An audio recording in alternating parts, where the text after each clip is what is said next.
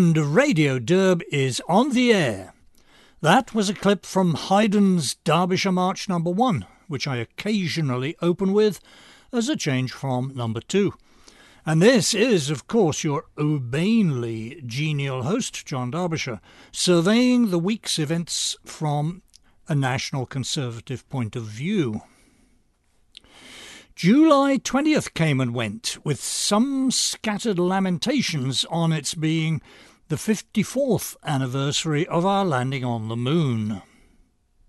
The occasion for lamentation was that if you compare our progress in manned space flight across these 54 years, 1969 to 2023, with our progress in manned air flight, across the 54 years from the Wright brothers' first venture in 1903 to the mass market international air travel of 54 years later, 1957, well, there is no comparison.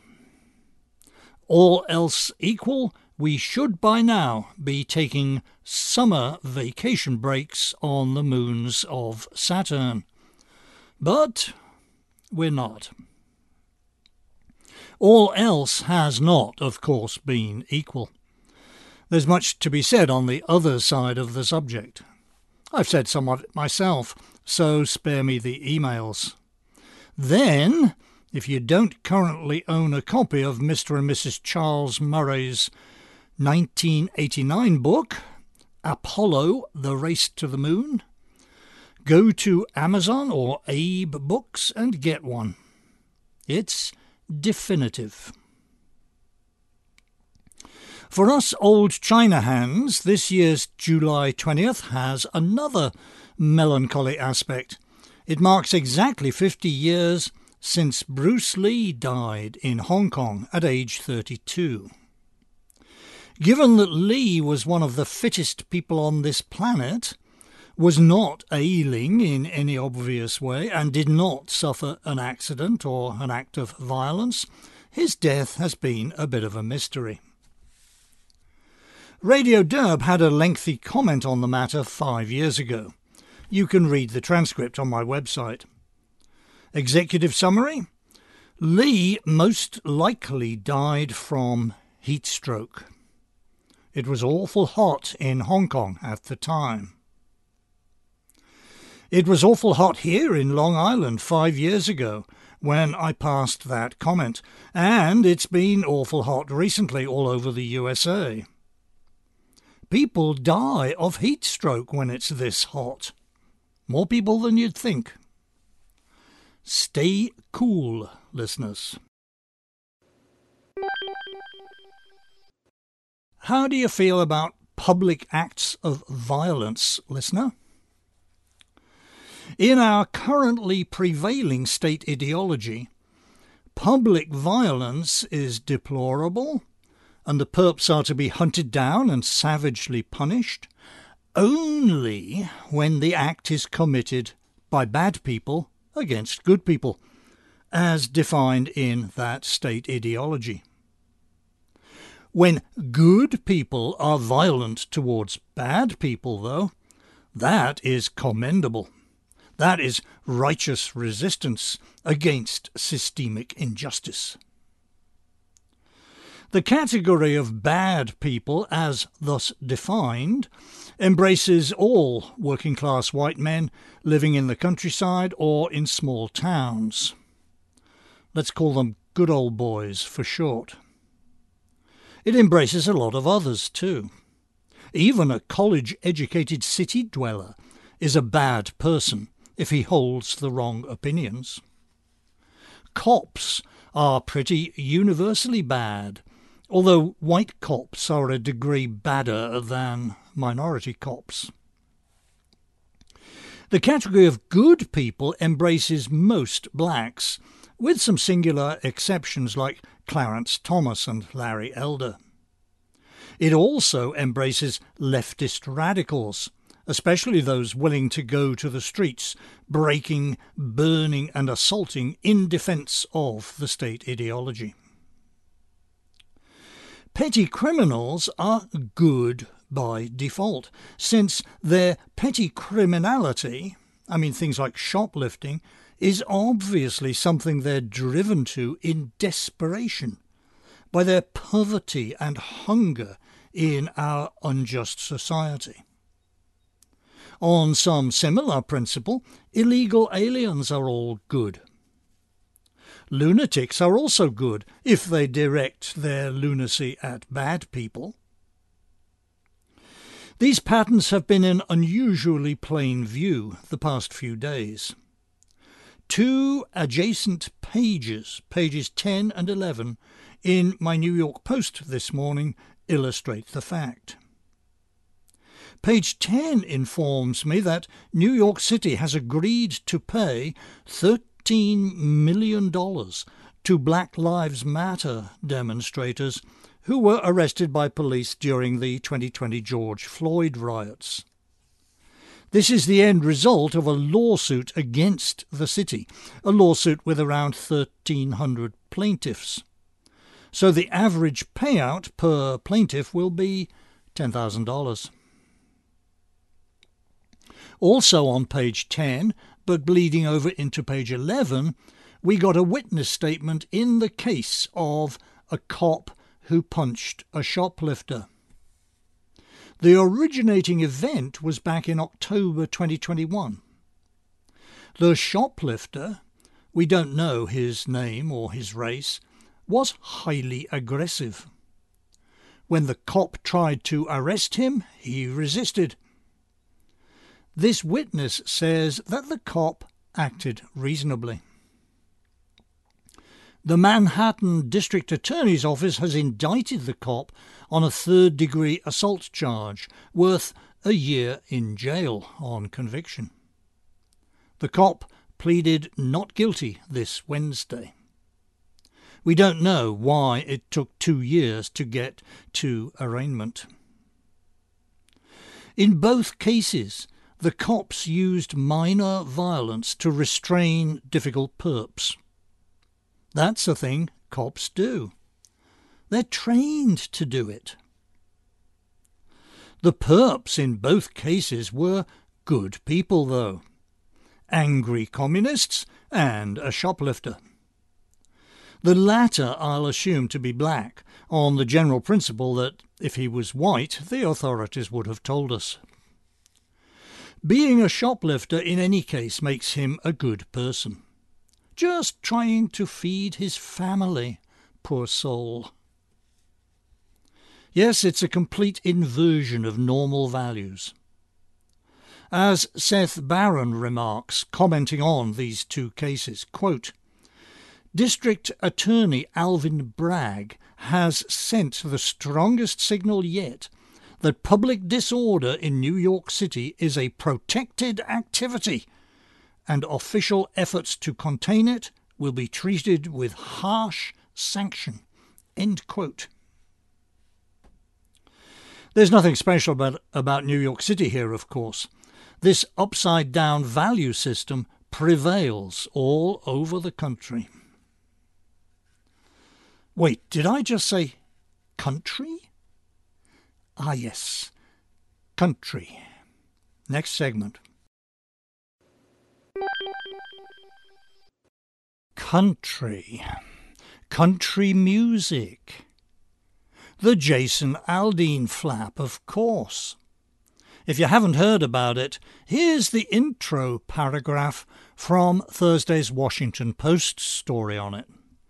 Quote, Country music star Jason Aldean is facing immense backlash over his new music video, Try That in a Small Town, which combines news footage of Black Lives Matter protests, violence, and crime with lyrics such as. End quote. The Post then gives us sample lyrics. I'll give you a few more than they give you. Lyrics. Quote Sucker punch somebody on a sidewalk. Carjack an old lady at a red light. Pull a gun on the owner of a liquor store. You think it's cool? Well, act a fool if you like. Cuss out a cop, spit in his face, stomp on the flag and light it up. Yeah, you think you're tough. Try that in a small town. See how far you make it down the road. Round here we take care of our own. You cross that line, it won't take long for you to find out. I recommend you don't. The song was actually released in May, but it didn't go on YouTube as video until last Friday. The video has news clips of the Floyd rioters trashing stores and assaulting police. Other clips show an attempted convenience store robbery and other apparent crimes. The video also uses the courthouse of Maury County, Tennessee, as a backdrop.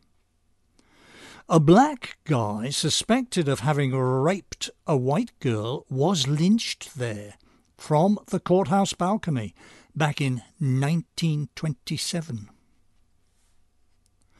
What a banquet of good old boy stereotypes for good people to feed on. They've been clutching their pearls and shrieking from coast to coast. More from Thursday's Washington Post. Quote, a channel devoted to country music videos has pulled the video out of rotation after accusations that it promotes racism and violence. But Try That in a Small Town has also leapt to the top of many streaming charts, and top Republicans are defending Aldean, who insists the song has nothing to do with race. End quote. As if there is anything in today's USA that has nothing to do with race. But I guess Aldean is just saying what his recording company handlers tell him to say. Sucker punch someone on a sidewalk, carjack an old lady at a red light, pull a gun on the owner of a liquor store.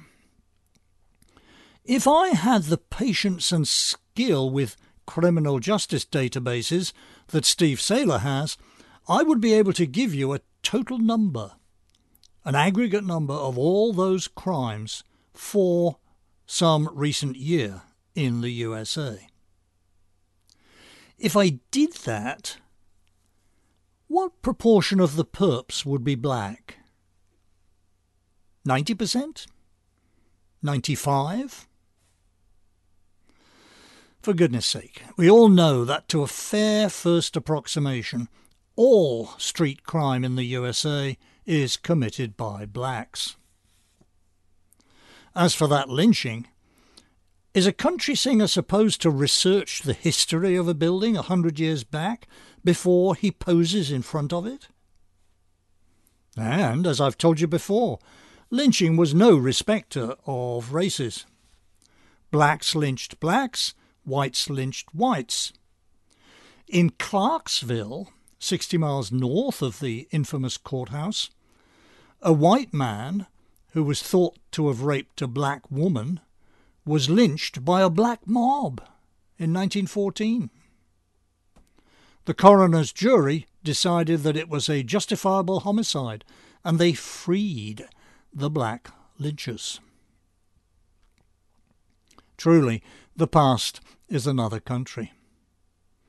To appreciate that fact, you need some imagination some ability to think about things in other than state approved cookie cutter stereotypes.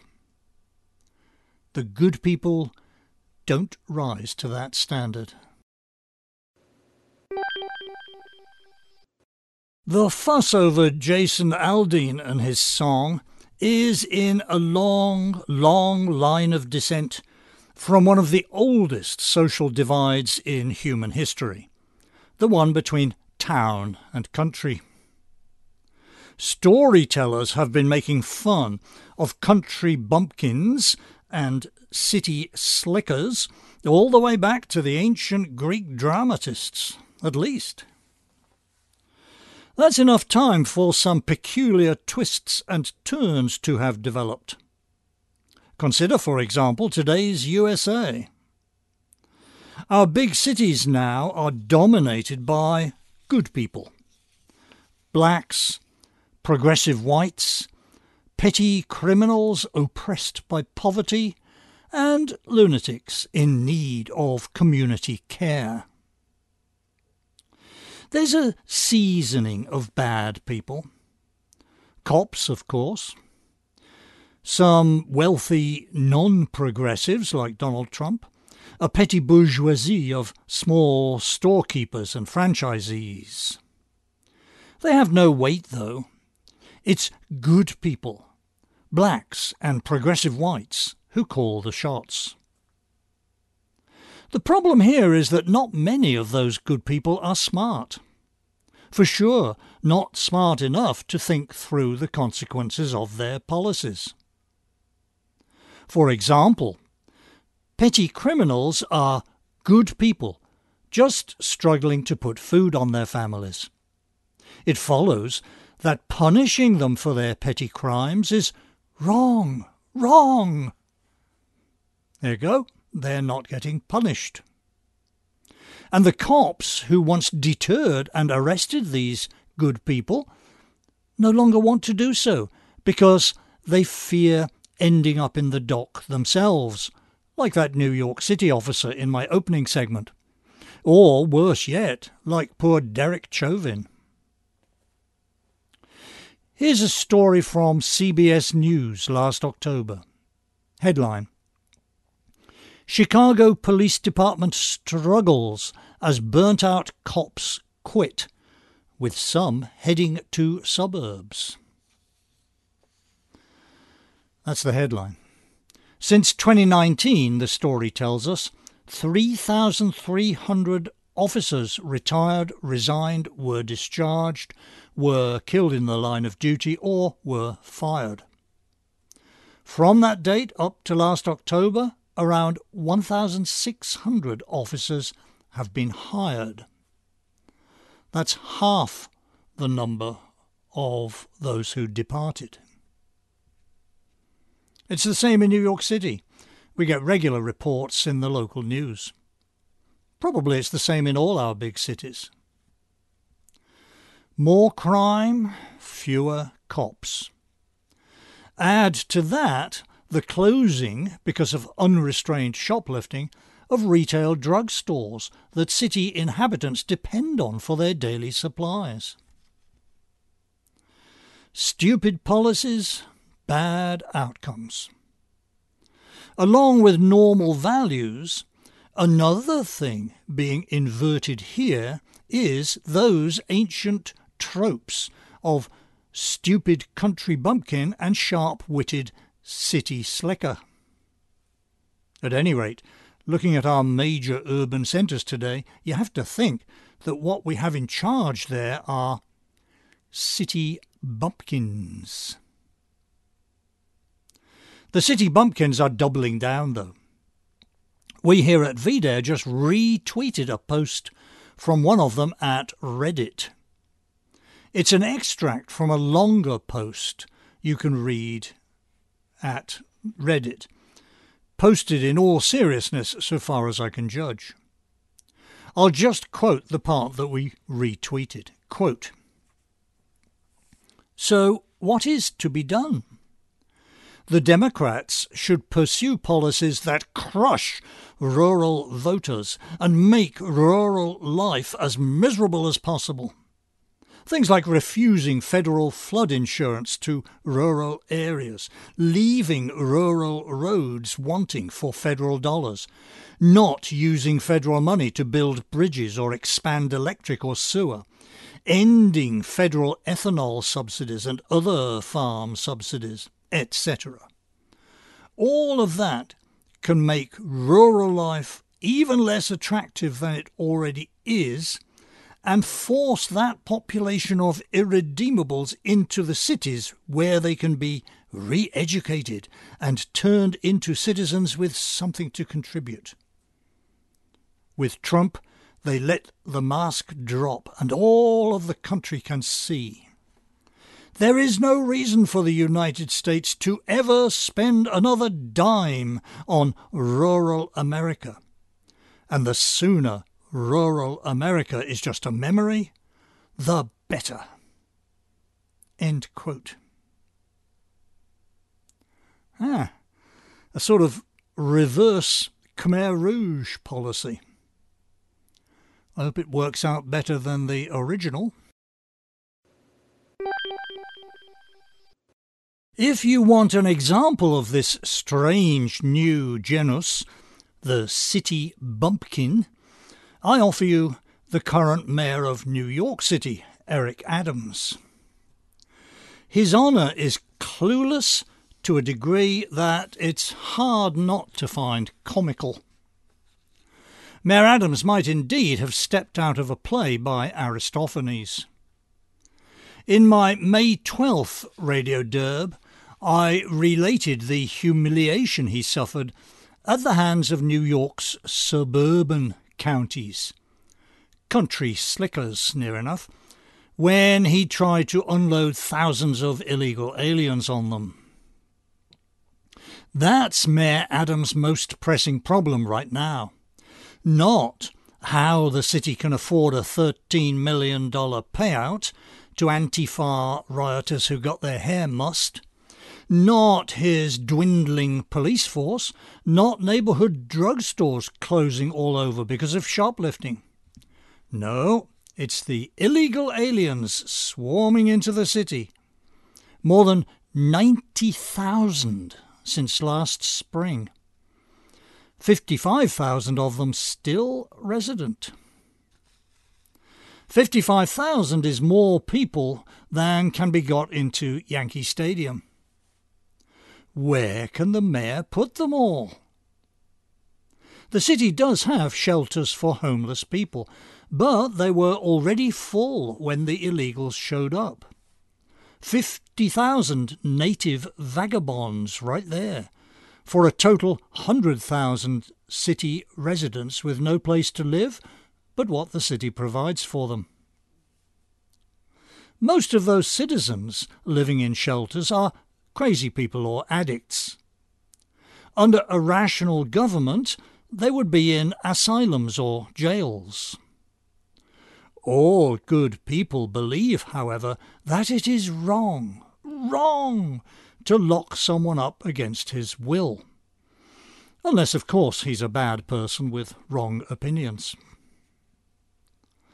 The mayor is playing it by ear, desperately juggling his tiny stock of options in hopes of looking effective. Balls in the air this week have included number one, limiting adult illegals to 60 days of city shelter after which they'll have to reapply. What happens if, after 60 days, there's no shelter for them? TBD. Number two, printed flyers in English and Spanish to be handed out at the southern border, warning wetbacks that New York City is really, really expensive and they should look at other locations. This program has hit something of a snag, however. Neither federal authorities nor the National Guard is willing to hand out the flyers. Solution? TBD.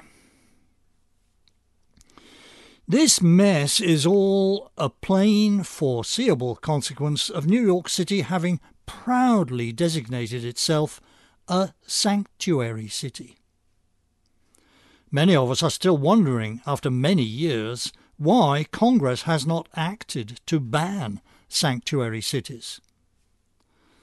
Personally, I'm just glad I don't live in a sanctuary suburb. Nicole Gelinas, writing in the New York Post July 19th, spelled out the cost of all this.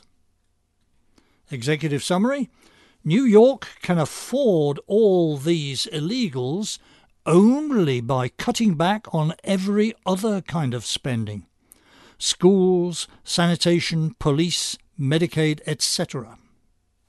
And in fact, Adams is already doing that. Soon the city will be being run mainly for the benefit of people who have no proper legal right to be here. What if there's a recession? Katie, bar the door. Quote from Ms. Gelinas. Mayor Adams' refusal to acknowledge that New York City cannot take on the burden of housing an undefined, open ended number of migrants has created an entire new issue, one we haven't seen since the welfare reform days. A long term social services spending burden we can't easily get out of. Adams has never offered an answer to the obvious question What's the strategy to move migrants out of temporary shelter? End quote. That question may be an obvious one to you, ma'am, but to a city bumpkin like Adams, it's way down the obvious list. A deeply unadvertised fact about COVID 19 is that it affects different races differently. Our own Lance Welton has spelled out the reasoning and some of the sources for this here at vdare.com. It's not scientifically controversial. As to the reasons for the differences, we get here into one of those hairy old nature nurture puzzles. Obviously, different races have different frequencies of some genes. That's what makes them races. Duh. If COVID does what it does, based to some degree on your genotype, and those genes with differing frequencies are involved, then nature's a factor. If it's something else, if it's dietary or age related or exposure to sunlight or environmental pollutants, then nurture's a factor. Perhaps both are. Perhaps one or other totally isn't. Lance, with a respectable professional journal as his source, actually names some suspect genes. So it looks like nature is definitely in there. Once the genetics of epidemiology is in play, though, there looms up the spectre of the Manichon solution. The Manichon solution is the name of a short story that ran in the December 1967 issue of Playboy magazine. I gave a full account of the story in my diary for July 2018. To the best of my knowledge, it was the first appearance in fiction of a bioweapon that targeted specific races. I was reading sci fi and imaginative fiction all through my teens and early 20s. I can't recall another example. Is such a bioweapon actually possible? I don't know enough of the science to judge. But then, nor do the politicians of China, Russia, India, Iran, and elsewhere. I mean, those politicians who are ultimately responsible for decisions about military research spending. Most of them don't even know as much science as I do. Once the idea of a race targeting bioweapon has entered their awareness, though, they will surely get their researchers working on the issue. They will tell themselves it would be foolish not to, given that nations they regard as hostile may be doing the research. So, to the question are China, Russia, the USA, and other nations working on a Manichon solution? A race targeting bioweapon? It is perfectly reasonable to assume that the answer to a better than 90% probability is yes. Okay, next question. Was the COVID outbreak a consequence of such research? To that, I have no idea what the yes no probabilities are. It's not crazy to speculate, though, and if important people speculate out loud, they may prompt journalists and other professional inquirers to dig around and see what they can find. We really ought to know what our and their military researchers are up to. That is, of course, all much too grown up for such a dense forest of infantilism as the US mainstream media. Race targeting? But there's no such thing as race. Unless you're a racist. That said, it's also an area on which professional politicians should not venture opinions without very careful preparation. That goes double strength for politicians with a long paper trail of sympathy for conspiracy theories and other wackiness. Some things not even a Kennedy can get away with. I'm going to give my voice a rest. This segment, other than this introduction, consists entirely of someone else speaking. She is addressing a hearing this week of the House Select Subcommittee on the Weaponization of the Federal Government. I'm giving her speech to you intact and whole because I think it's a clear, elegant statement of important facts. Over to Ms. Morris. Uh, the, the motion to table is agreed to. We will now move to our second witness. Uh, Ms. Morris, you are recognized for five minutes. Thank you. Thanks so much for inviting me. Um, my name is Emma Jo Morris, uh, politics editor at Breitbart. Um, I'm here today because I published a series of news stories three years ago in October of 2020 about Hunter Biden's now infamous laptop, also known as the laptop from hell, uh, which is seen as some of the most scandalous reporting of the last decade. Um, what was more scandalous than the reporting itself, though, was the fact that it exposed the unholy alliance between the intelligence community, social media platforms, and legacy media outlets. At the time, I was deputy politics editor at the New York Post, and um, my reporting showed that despite then candidates Joe Biden's repeated and furious denials, he was apparently involved in the foreign business deals of his family over several days, just weeks before Americans would vote for their next president, I revealed verified, authentic emails from the Biden Scions hard drive showing Ukrainian business partners receiving leaks from the Obama White House. I documented an off the books meeting between then Vice President Biden and a Ukra- Ukrainian energy executive and introduced the world to the big guy um, who got action on a deal with CEFC, China Energy Company. The Post published exactly how the material for the reporting was obtained, even identifying our sources, um, as well as a federal subpoena showing the FBI was in possession of the material the story was based on and had been since December of 2019. Um, but when the stories appeared on social media that morning, the venue where millions of Americans go to find their news and editors to get their angles, uh, within hours, the reporting was censored on all major platforms on the basis of being called hacked or Russian disinformation. Um, Twitter refused to allow users to share the link to the stories, banned the links from being shared in private messages, a policy, by the way, that's used to clamp down on child porn um, and lock the post out of its verified account. Facebook said it would curb distribution and reach of the links on its platform.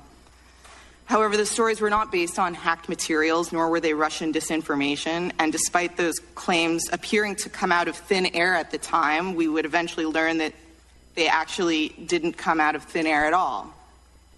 On October 19th, five days after the Post began publishing, Politico ran a story headlined Hunter Biden's story is Russian disinfo, dozens of former intel officials say. God, I can't even say that with a straight face, you know?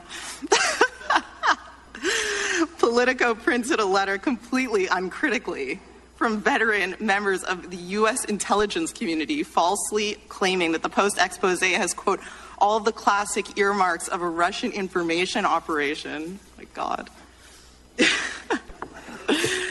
Most notable among the signatories of that letter were Jim Clapper from former DNI, Michael Hayden, former CIA, John Brennan, former CIA, despite having such damaged credibility following their participation in the Russia collusion conspiracy theory. A few days later, on October 22nd, when Biden appeared in the second presidential debate and was uh, confronted with the facts of the Post reporting, he said to Trump, quote, 50 former national intelligence professionals said this. What he's accusing me of is a Russian plot. But it was not. Um, and he knew that. Now, fast forward to this year, three years later. Just last spring, House investigators revealed it was a call by now Secretary of State Antony Blinken to former acting CIA Director Michael Morell that prompted the spy letter published by Politico, which bypassed agency approval processes that would have been normally applied. It is also now known that ahead of my reporting, federal agencies were priming social media companies to execute an operation to discredit it. According to internal documents released by Elon Musk upon his acquisition of Twitter, the FBI and other intelligence community members essentially directed the platform's censorship operation, in part externally by working with top management, and in part internally by social media companies hiring eye popping numbers of agency alumni. Journalist Michael Shellenberger reported, based on documents he obtained from Musk, that during all of 2020, the FBI and other law enforcement agencies repeatedly primed Twitter executives to dismiss reports of Hunter Biden's laptop as a Russian hack and leak operation. Feds arranged for top secret security clearances to be granted to Twitter management and even had encrypted messaging networks set up, which they dubbed a virtual war room to this day, hundreds of people from the intelligence community work at social media companies. Over the last few years, my reporting has been confirmed by virtually every mainstream news outlet, from the Washington Post to the New York Times to Politico, when the stakes were nothing, by the way, two years later. No one denies that the laptop is real, that the origin story is exactly what I told you it was in the first place. This elaborate censorship conspiracy wasn't because the information being reported on was false. It was because it was true, and it was a threat to the power centers in this country. What this relationship between the U.S. government officials and American corporations represent is, is an unprecedented push to undermine the First Amendment, the right to think, write, read, say whatever we want. And how we respond will determine whether we see a free press as inalienable or as optional. And now, our closing miscellany of brief items. Imprimis. Just as I was preparing this podcast for the airwaves, I saw the news of Tony Bennett's death. To anyone who loves the great American songbook, it was sad news indeed. I only saw Tony Bennett in person once. That was sometime in the mid 1980s. I was walking along a street in Midtown Manhattan, and I'm darned if I can remember which street, except that it was in the neighborhood of Radio City Music Hall, although I don't think it was Sixth Avenue. Anyway, I was walking along when I encountered a huge crowd spilling over into the roadway. Working my way round the back of the crowd, I saw that some kind of stage had been set up over the sidewalk. On the stage was Tony Bennett singing.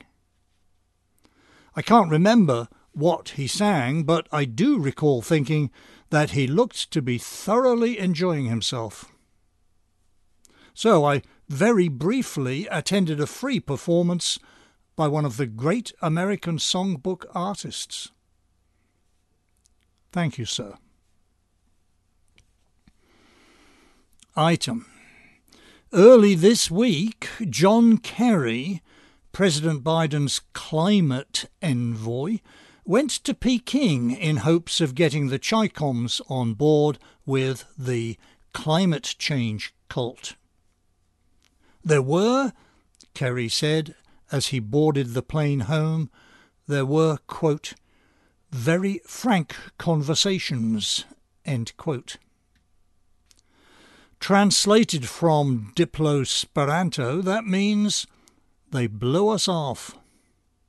And indeed, in a speech following the visit, Chinese President Xi Jinping told the world that China would pursue its goals to phase out carbon dioxide pollution at its own pace and in its own way.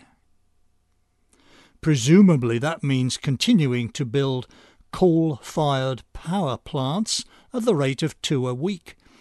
And if the foreign devils don't like it, they can go pound sand.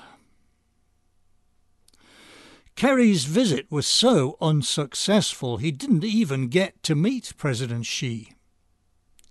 For a guy whose most famous utterance is, Don't you know who I am?